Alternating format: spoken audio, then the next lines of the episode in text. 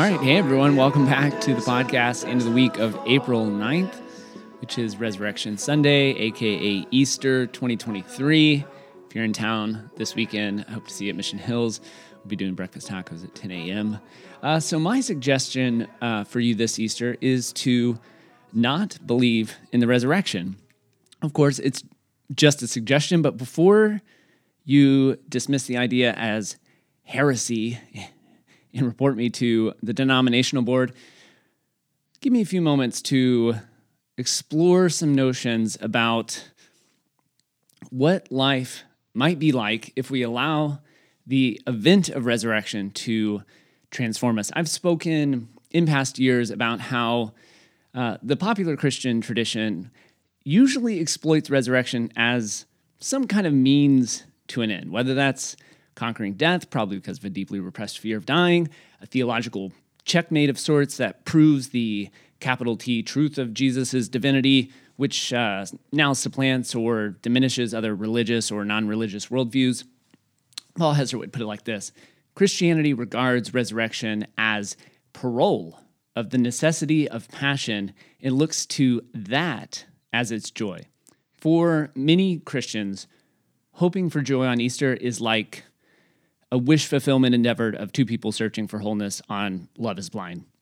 Christians use the resurrection to legitimize a, a worldview, usually turning Jesus into an idol of worship on Easter Sunday, which has probably left us all at some point sitting in a church pew wondering why God or anyone else for that matter would need us to intellectually agree with an interpretation of a story read from the good book. What's ironic about Christianity's interpretive lenses that is that it needs resurrection to not have a transformative function in the lives of its adherents for them to return the following Sunday, the Sunday after that, or next Easter. And I think a glance at the current American political landscape reveals mm, quite the vacancy of any positive impact of those who claim to believe in the resurrection, using air quotes, demonstrating that what we say about Christ or resurrection usually tells us more about our social and political context than anything. So, what good is it to the world if um, belief in the resurrection is nothing more than wishful thinking that a, that a story historically is accurate or even vaguely spiritually true? And I think the first piece of good news is that uh, the books of the Bible weren't written to be historically accurate, uh, which is one reason why the resurrection should indicate to us that something far more strange and mysterious is happening. Uh, there are unique accounts of the resurrection, and they're not trying to tell us the same story. Instead, they're expressing encounters with the sacred mystery of resurrection life, life after the resurrection. Uh, I'm going to tell you what you probably already know, but chronologically, the first account of resurrection is from 1 Corinthians, in which Paul, sometime around the 50s, tells his audience that Jesus was raised on the third day uh, and then appeared to Peter and then uh, the other disciples, and then appeared to 500 people at one time and and then eventually to Paul decades later through a blinding visionary encounter, which we know Luke writes about in the in the book of Acts. Then uh, the gospel accounts come after this. The gospel accounts uh, written in the decades following Paul tell different resurrection stories. Mark's tradition was the first and perhaps the most enigmatic. As you probably remember, Mary Magdalene, Mary the mother of Jesus, and Salome go to the tomb with spices uh, only to be startled by an empty tomb and an angel who is sitting down inside. Terrified, they leave and don't say a word to anyone. Roll credits.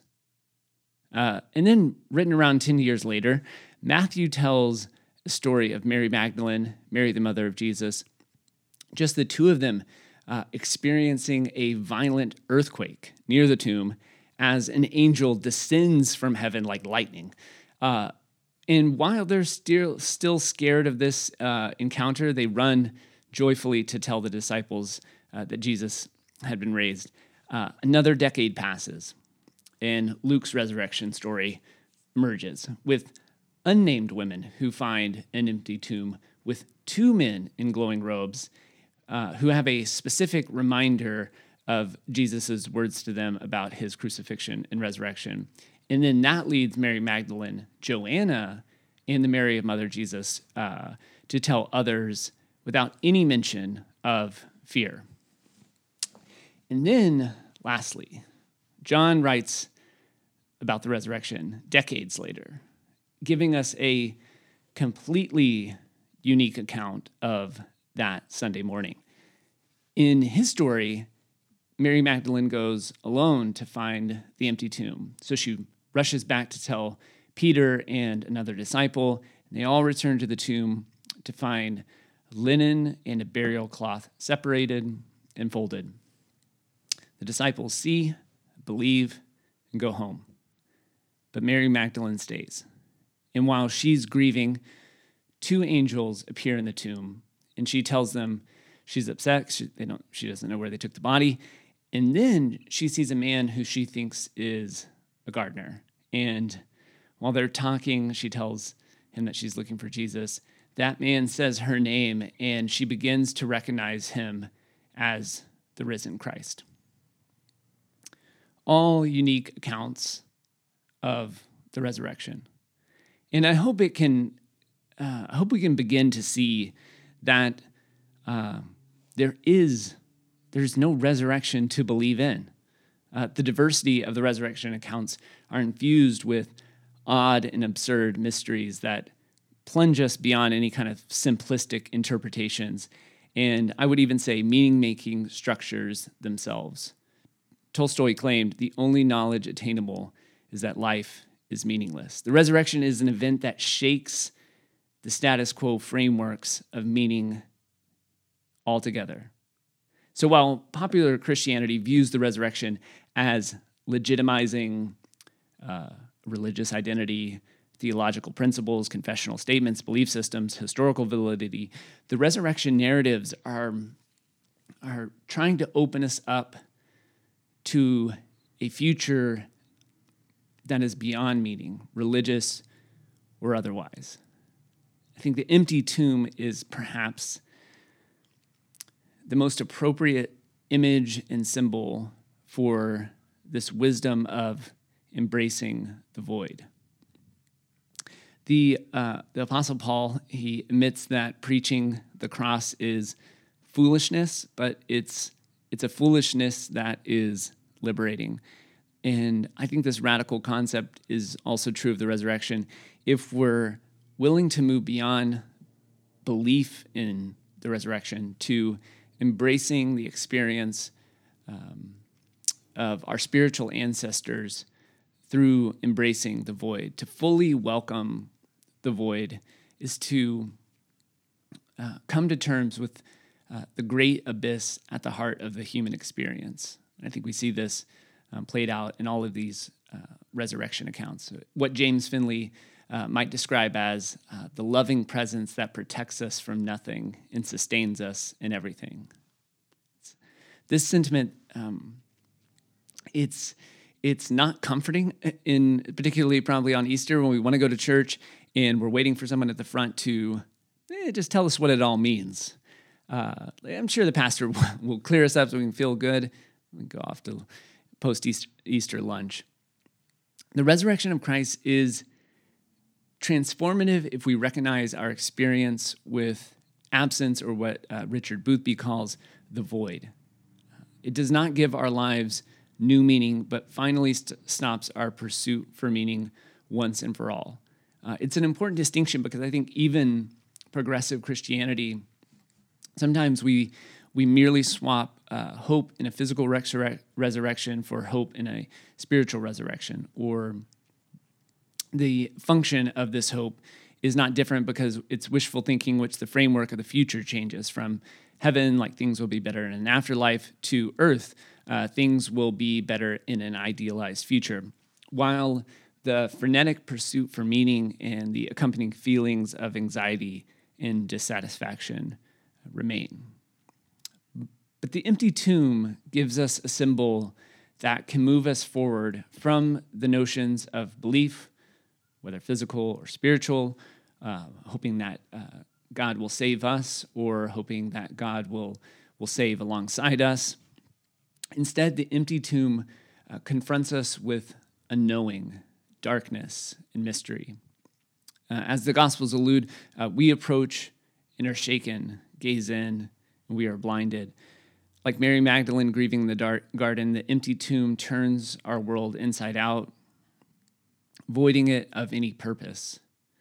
Uh, this is a confrontation with meaninglessness, of the meaninglessness of human existence.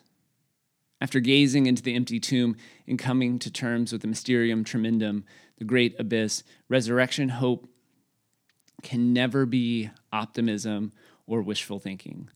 Things will be better in another life things will be better in the future.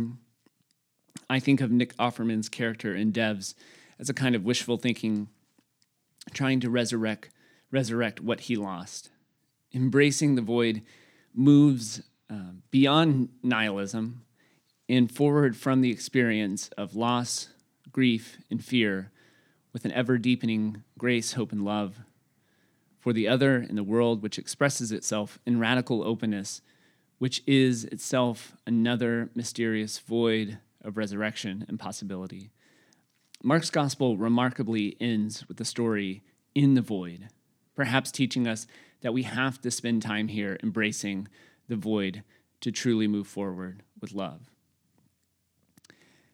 I, I think about Jack Caputo's phrase, religion is for lovers a lot, because I think when taken seriously, um, excuse me, uh, a lot of people uh, run away from, especially in Christianity, uh, the term and the f- religion. But religion, at its best, isn't afraid of the absurd abyss of loving amid unknowing, which we call God through the experience, the very experience of love itself, in an expanding universe that is its own void. Simone Weil communicates this when she writes Grace fills empty spaces, but it can only enter where there is a void to receive it. And grace itself makes this void. A Christian encounter with resurrection creates an inexplicable void, the self emptying of all definable constructs, images, and language. This is the empty tomb. So, in popular Christianity, to believe is to think something is true. Something to have a right idea is to believe. To embrace the void has nothing to do with thinking accurate thoughts and has everything to do with being open to experience the depth of love that comes through trust. Uh, Paul Hessert would call this uh, this kind of depth to life to have soul one of my New Testament professors, he always replaced the word belief with trust because belief is equated with being right and trust is, op- is an open posture to life.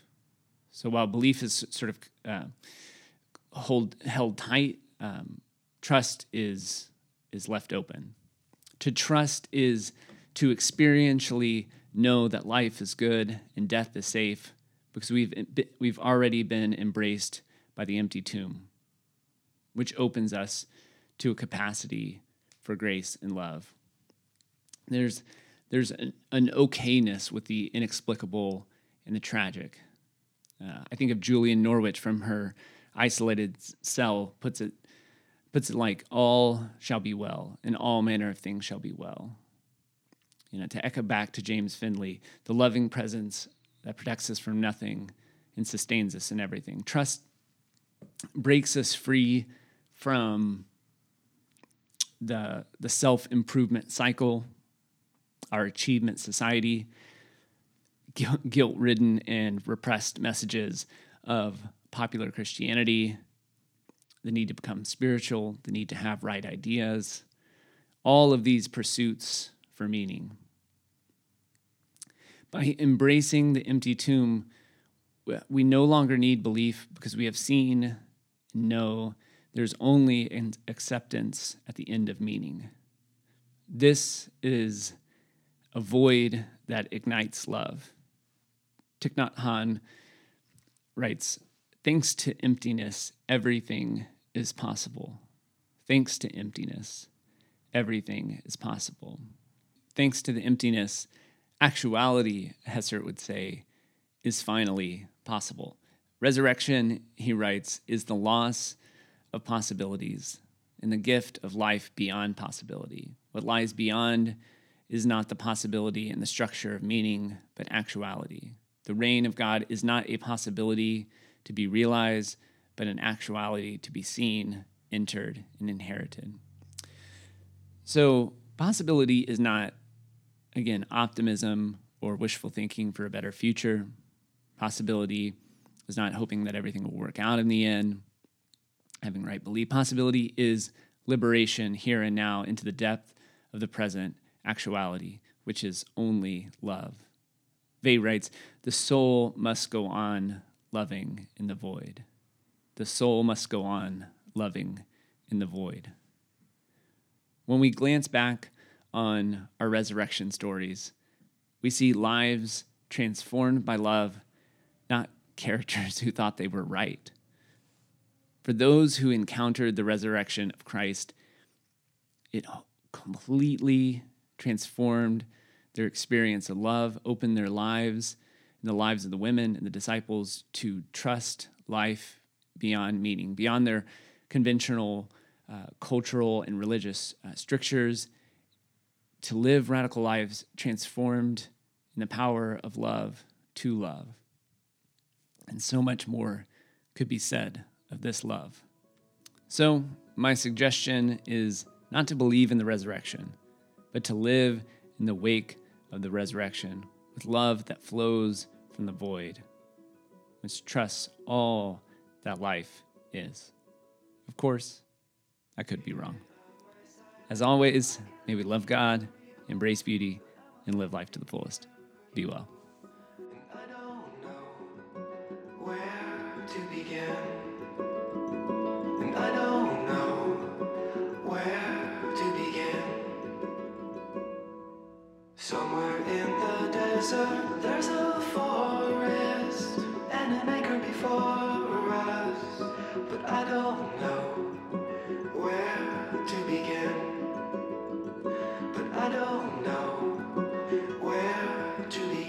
again I lost my strength completely.